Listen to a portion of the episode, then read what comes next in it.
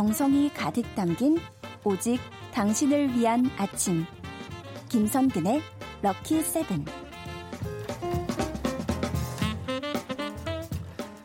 아는 척하고 싶지만 아는 게 얕아서 오답만 남발하는 시간. 하지만 오늘도 적극적으로 수업을 들어보겠습니다. 반주원의 들리는 역사, 한국사 강사 반주원 선생님, 어서 오세요. 네, 안녕하세요. 네, 오시느라 고생 많으셨습니다. 아유, 오늘은 정말 차들이요. 모두 다 전투태세로 한번 덤벼보자. 뭐 이렇게. 아마 다들 청취자분들도 운전하느라 힘드실 것 같아요. 그러니까 아까 안 그래도 문자가 너무 막힌다고 길이. 네. 1시간 넘게 걸리고 있다고 지금. 스승의 날이라 그런가 봐요, 다들. 어떻게 하셨죠? 오늘 이야기의 주제. 아, 그래요? 스승의 날. 예. 이런 우연이 있나요? 그렇죠. 예. 사실 개인적으로는 저한테 좀 수많은 기념일 중에 약간 가슴 아픈 손가락이기도 해요. 아, 왜요? 이게 왜냐하면 과거에 제가 초등학교 다닐 때만 해도 스승의 날은 뭔가 정말 스승을 위한 날이었던 것 같은데 이제 최근 들어서는 스승의 날이 촌지와 연결되면서 뭐 이거 행사도 하지 마라, 선물도 하지 마라. 물론 좋은 취지긴 하죠. 오히려 하지만 부담스러워하시더라고요. 선생님이 그렇죠. 또. 네. 근데 또 한편으로는 스승의 날이 스승들의 경각심을 일으키고자 만든 날은 아닌데 어쩌다 이렇게 삭막해졌나 좀 슬프기도 하죠. 아유. 하지만 이 시간만큼은 그런 슬픔을 잊고 정말 배울 만한 스승들도 알려주실 거 아니에요? 또. 아, 그럼요. 당연하죠. 좋습니다. 그러면 가장 중요하게 스승의 날이 어떻게 생겼는지부터 알려주시죠. 네. 자, 스승의 날의 유래. 자, 스승의 날은요. 5월 15일이죠. 자, 그런데 이 5월 15일로 정해지기까지 우여곡절이 정말 많았습니다. 네네. 자, 일단 스승의 날은요. 원래는 1958년 5월 8일 날 청소년 적십자 단원들이 우리 좀 기념할 만한 스승님들에 대해서 뭔가 행사를 좀 해주자. 이렇게 해서 시작이 됐는데요. 더 정확히 얘기를 하자면 세계 적십자의 날을 맞아서 청소년 적십자 단원들이잖아요. 병중에 있거나 혹은 이제 정말 어려운 상황에 처해 있는 과거 은사님들을 좀 돌아보자. 이렇게 해서 시작이 됐는데 그 이후에 이제 날들이 여러 번 바뀌게 되죠. 그래서 이름도 은사의 날로 바뀌었다가 5월 24일로 제정이 되기도 하고 그러다가 이제 이게 스승의 날로 정착이 되면서 5월 15일이 되었는데요. 가장 큰 이유 5월 15일은 이분이 태어난 날이기 때문입니다. 제가 또 알려줬죠, 이거는. 네, 자 뭘까요? 이번에 세종대왕님 탄신일이죠. 맞습니다. 예. 바로 5월 15일 세종대왕의 탄신일. 이제 정말 민족의 위대한 스승으로 우리의 글자를 남기셨잖아요. 자, 이 부분 때문에 결국은 이 날이 스승의 날이 된 겁니다. 아하. 네. 아, 그래도 첫 번째를 시원하게 맞추고 가니까. 아, 네. 아, 몹시 기분이 좋네요. 네. 지영민님께서도 반쌤 반가워요. 넘넘 기다렸어요. 스승의 날 좋은 역사 교육들 감사드려요. 그러니까 오늘 또 스승님이시니까 저한테. 감사합니다. 제가 참 여기서 청취자님들한테 이런 얘기도 듣고 여러분 너무 감사합니다. 감사합니다. 제가 스승의 날 맞아서 드릴 건 없고 제 마음이라도 드리겠습니다. 핫뚜핫뚜. 진정성이 안 느껴지는데 청취자분들 어떻게 할까요? 일단 받을까요? 핫뚜핫뚜. 네, 일단 받아주세요. 핫뚜핫뚜. 네, 감사합니다. 네. 외국에도 스승의 날이 있어요? 있습니다. 오, 그래요? 네. 네. 중국에는요. 교사절이라고 이름을 부르는데요. 중국은 9월부터 학기가 시작이 되거든요. 그래서 역시나 스승의 날, 교사의 날도 9월 10일입니다. 네. 자, 이 외에도요. 없을 것 같으시죠? 태국에도 있습니다. 태국에도? 네, 태국에도 스승의 날이 있는데요. 매년 1월 16일 이 날이 바로 스승의 날. 그래서 이 날은요. 전국이 휴교를 하고 다 함께 스승을 위한 행사를 합니다. 오, 아이고 좋네요. 예, 또 외에도 이제 베트남 같은 경우는 11월 20일이 스승의 날인데요. 이날 스승님의 댁을 방문하고 음식을 좀 만들어가지고 가져간다든지 이렇게 소박한 선물을 준비해서 스승님의 은혜를 기리는 이런 행사도 있다고 하고요.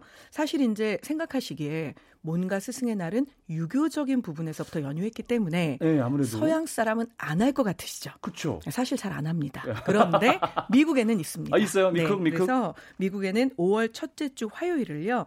아예 National Teachers Day라고 부릅니다. 네. 그런데 다만 뭐 그 행사가 이제 선생님의 대한 감사를 하는 주간이긴 한데 우리나라나 혹은 동양의 나라들처럼 큰 행사를 하진 않고요. 그냥 스승님 오늘은 특별히 더 감사합니다. 이 정도의 날인 거죠. 늘 감사하지만 오늘도 스페셜하게 땡큐하다고. 네.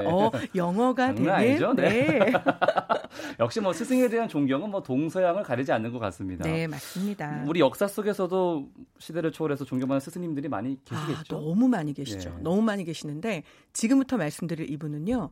사실 스승이라 하면 어쨌거나 제자와 나이 차이가 나기 마련이잖아요. 그렇죠. 그리고 또 흔히 이제 스승님들이 또는 교사들이 갖는 참 안 좋은 패습 중에는 권위적이다라는 지적도 때론 있죠. 그런데 이분은요.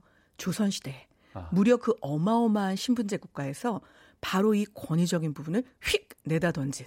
그래서 무려 26살 차이가 나는 제자와의 끊임없는 논쟁을 8년 동안 즐겁게 받아주신 분이 계십니다. 오나, 세상에. 힌트를 드릴까요? 멋있다. 아마 지금 주머니 속에 우리 김선근 아나운서도 네. 이분의 얼굴 들어있을 겁니다. 아유, 힌트를 더 많이 주셨네요. 네, 누굴까요? 네. 주머니에는 없긴 합니다. 네. 일단 세종대왕님은 아니실 거고. 맞습니다. 네, 5만 원짜리도 아니실 거고. 네. 그러면 남은 거는 1,000원 아니면 5,000원인데. 자, 50%의 확률. 누구일까요? 누구지? 네, 바로 천원권에 모델이신 퇴계 이황 선생님이십니다. 네. 황희정사를 하려고 그랬는데. 네, 네. 자, 우리 퇴계 이황. 사실 뭐 퇴계 이황의 업적에 대해서는 더 이상 말을 하지 않아도 될 정도로 네. 전 국민이 다 알고 있죠. 자, 그런데 이 퇴계 이황이 그의 제자였던 기대승이라고 하는 사람과 예, 지금 이제 어유 하는 거 보니까 알죠. 네, 많이 들어보셨죠? 네. 사단칠정 논쟁이라고 하는 것을 벌이게 됩니다. 편지를 계속 주고받는 네, 맞습니다. 네. 8년 동안 둘이 편지를 주고받는데요. 이제 많은 분들은 그래도 이게 스승에 대해서 스승님 전 그렇게 생각하지 않습니다. 이렇게 얘기를 하는 건데 과연 26살이나 많은 스승이 이걸 다 받아줬겠느냐. 둘의 사이가 나빴던 거 아니냐. 이렇게 생각을 하는 경우도 있는데요. 자, 정말 그랬는지 아닌지는 기대승이 직접 스승인 이황에게 썼던 편지에 개인적인 사연을 담은 부분을 잠시 들려드리면 네. 둘은 어떤 사제지간이었는지 바로 와닿으실 겁니다. 알겠습니다. 자, 기대승이 이렇게 얘기를 합니다. 지난날 배운 것을 다시 익히고 깊이 연구하여야 거의 처음에 세운 뜻을 저버리지 않을 텐데 번다 한 일이 저를 얽매여 하루 종일 겨를이 없고 또한 속마음을 털어놓을 만한 데도 없습니다. 자, 속마음을 털어놓을 데가 없대요. 예. 그런데 어떻게 하면 좋을까요? 멀리 산마루 사이로 떠가는 구름을 바라보노라면 저도 모르는 사이에 선생님이 계신 곳으로 저절로 고개가 향합니다. 언제나 배웠고 가르침을 받을 수 있을지 탄식과 그리움뿐입니다. 라고 얘기를 했습니다. 결국 8년 동안 스승과 끊임없이 스승님 그건 아닌데요. 잘못됐어요. 제 생각은 이렇습니다. 라고 이야기하는 편지글을 주고받았지만 둘 사이에는 정말 제대로 된 신뢰, 진정한 믿음 그리고 가르치는 분에 대한 존경 이런 것들이 깔려 있었기 네. 때문에 내가 내 속마음을 얘기할 곳이 없습니다. 그런데 저한테 처음 생각나는 사람은 스승님입니다. 라는 편지가 나온 거겠죠. 그쵸. 그리고 8년을 이런 편지를 주고받으면서도요. 퇴계 이황도 왕이 묻습니다. 자, 우리나라에 가장 주목할 만한 인재는 누가 있느냐? 그것은 단연코 기대승입니다. 라고 이야기를 합니다. 되신 분이야. 네. 되신 그리고 퇴계 말년에 이런 이야기를 하죠. 나의 사상이 이만큼 커진 데에는 기대승과의 편지가 주요한 역할을 했다. 이렇게 인정을 해 주십니다. 이런 부분 너무 멋지지 않나요? 그러니까요. 네. 이런 사람이 돼야 되는데. 네. 네. 기대승 씨도. 기대승 씨도 아니고 기대승도. 네. 네. 실물 영접하고 싶다고 우리 선생님. 네. 좀 나이 어린 제자의 얘기를 이렇게 들어주는 선생님이 참 멋있는 것 같습니다. 멋있죠. 네, 다른 분들도 계시겠죠? 있습니다. 네. 자, 이분 득으로 한번 맞춰볼까요? 원래는 다짜고짜 퀴즈를 할 생각이 없었습니다. 예. 그런데 오늘 이 시간만큼은 저의 제자를 자처하시는 우리의 김선근 아나운서가 네. 정답률이 너무 좋습니다. 괜찮습니다. 다 알고 있습니다. 예, 예. 그래서 이분에 대한 퀴즈도 준비해봤습니다. 네. 청취자분들 과연 우리의 김선근 아나운서는 맞출까요? 자, 맞춘다, 못 맞춘다. 갑자기. 우리 각자 마음속에 한번 정해볼게요. 네. 조선시대 후기에, 18세기가 되면 풍속화가 쫙 유행을 합니다. 네. 이때 대표적인 풍속화가는 2명 있는데요. 네. 이 둘 중에 서민의 진솔한 삶에 대한 것을 그림으로 남겼던 K님이 계십니다. 누구일까요? 너무 쉽네요. 네. 제가 초중고를 안산에서 나왔습니다. 네. 안산에 가면 상록구와 단원구가 있죠. 네. 단원 김홍도. 딩동댕. 틀리길 바랄 것만. 네. 자, 바로 김홍도. 어떻게 알았죠? 네. 바로 이 김홍도. 네. 김홍도는 뭐 조선 후기 불세출의 화가잖아요. 그렇죠, 네. 그런데 이 김홍도에게는 정말 불세출의 스승이 있었습니다. 그거 모르겠어요. 네. 사실 우리나라 역사상 네. 이 사람이 가장 처음으로 명암이 들어가는 서양 화법을 사용해서 동양화를 완성시킨 인물이기도 한데요. 김홍도 스님이요? 네, 네. 강세왕이라는 인물입니다. 자, 강세왕은 집안이 좋습니다. 예. 반면에 단원 김홍도는 집안이 좋지 못하죠. 한미합니다. 네. 그런데 사실상 이 강세왕이라고 하는 사람은 비록 나이 50이긴 하지만 또 벼슬길에 접어들게 됩니다.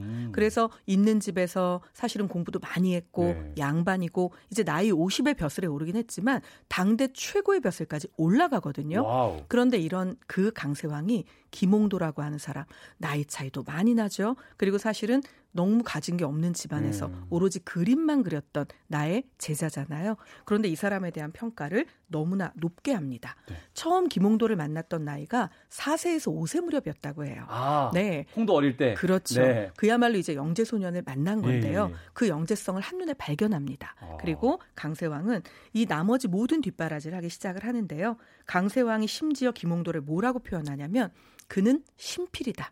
그는 신의 경지에 접어든 입신이다라고 표현을 하면서 우와. 내 수많은 제자 가운데 당대 최고의 화가는 바로 김홍도다라고 이야기를 하게 되죠. 자, 심지어 이 사제가는요. 끝까지 너무나 훈훈하고 끈끈하게 오. 두 사람이 함께 작업을 하기도 합니다. 사실 이야. 이 정도 명망이 있는 스승이 네. 나이 차이가 너무나 많이 나서 거의 50 가까운 나이 차이가 나니까 할아버지와 손잡벌이잖아요. 그렇죠. 그런데 그런 제자에게 너 내가 그림 그리는데 같이 그려서 한 폭에 이걸 담아볼래? 이렇게 제안한다는 건 실은 거의 불가능한 일이죠. 예. 그런데 이 일을 해냅니다. 자, 이 그림의 제목은요. 송호도라는 제목인데요. 아, 예, 소나무와 바로 호랑이가 있는 그림입니다. 예. 자, 그런데 여기에서 강세왕은 소나무를 그립니다. 그리고 호랑이는 김홍도에게 그리도록 하죠. 사실 이 그림은요. 나중에 이제 라디오라서 좀 안타까운데 네네. 송호도라는 그림을 찾아보시면요. 우리가 국사교과서에서 너무 흔히 봤던 그림입니다. 왼쪽으로는 소나무가 좀 보이고요. 네. 가운데에 정말 용맹하게 생긴 호랑이 한 마리가 내가 이 세상 모든 걸 할 수 있어라는 눈빛으로 사람들을 노려보고 있는 그런 그림인데요. 무섭다기보다는 아, 저 호랑이 참 멋지다라는 느낌이 들거든요. 아마도 이 사제간의 끈끈한 정이 그런 그림이 나오게 만든 것 같습니다. 네, 아 제가 지금 방금 녹색창에 네. 찾아봤거든요. 아, 이 네, 그림이군요. 네, 이 네. 그림이죠. 이건 본 적이 있죠. 예예예. 네. 예. 구면이죠. 네. 아, 아 구면이세요? 네, 구면이죠. 이 그림은 구면이에요. 네. 네. 아 그렇구나. 진짜 멋진 스승의 얘기를 강세왕님. 네. 네. 그리고 그의 제자 김홍도. 존경스럽습니다. 자, 그럼 이쯤에서 노래를 한 곡 듣고 계속 수업 이어가도록 하겠습니다. 휘성의 너라는 명작. 너무 예쁘다. 네 눈, 네 코, 네 볼, 입술, 네 모든 게.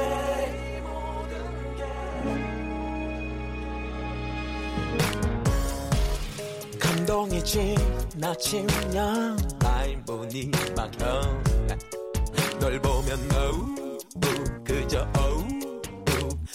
모를 소리만 나와 예쁘다 고백이 용기를 타고 너를 향했어 나를 던졌어 나를 받았어 음악이 좋은 방송 KBS 2라디오 김선근의 럭키세븐 수요일 코너 반주원의 들리는 역사 함께하고 계시고요. 오늘은 스승의 날을 맞아서 역사 속 다양한 스승님들을 만나보고 있습니다. 네.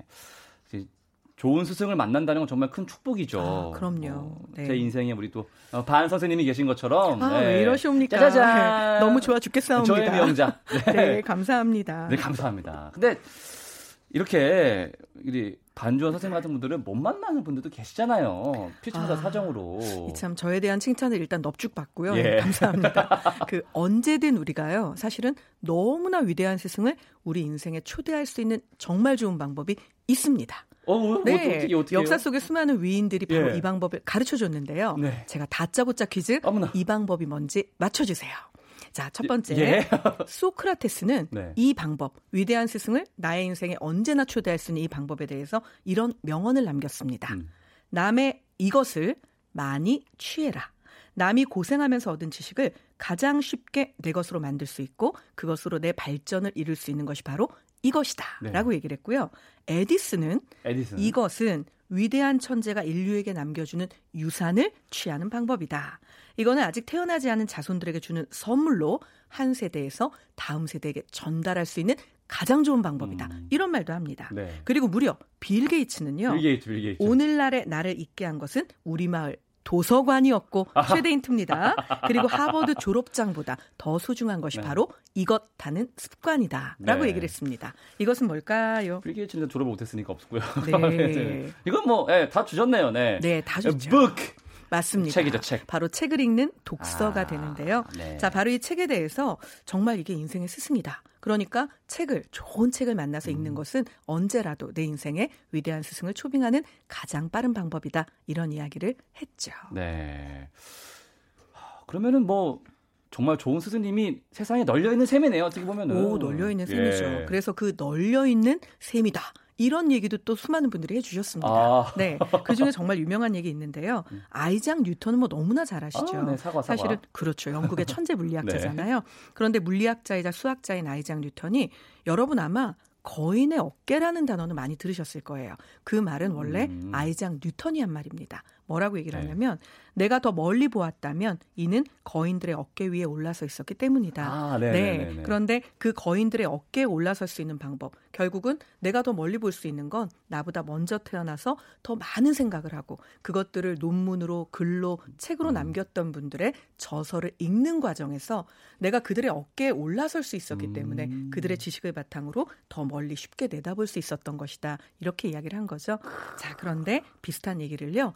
독일의 너무나 유명한 작가 헤르만 헤세도 했습니다. 뭐라고 얘기를 했냐면 이 사람 아예 대놓고요. 책은 내 인생의 스승이다라고 이야기를 하거든요. 깔끔하네요. 네, 자 책을 아는 것부터 자연스럽게 그리고 마음에 드는 책부터 읽어야 한다. 꼭 읽어야 할 책, 읽지 말아야 할 책 같은 건 없다. 자기가 읽어서 만족스럽고 기쁘고 행복하다면 그걸로 된 것이다.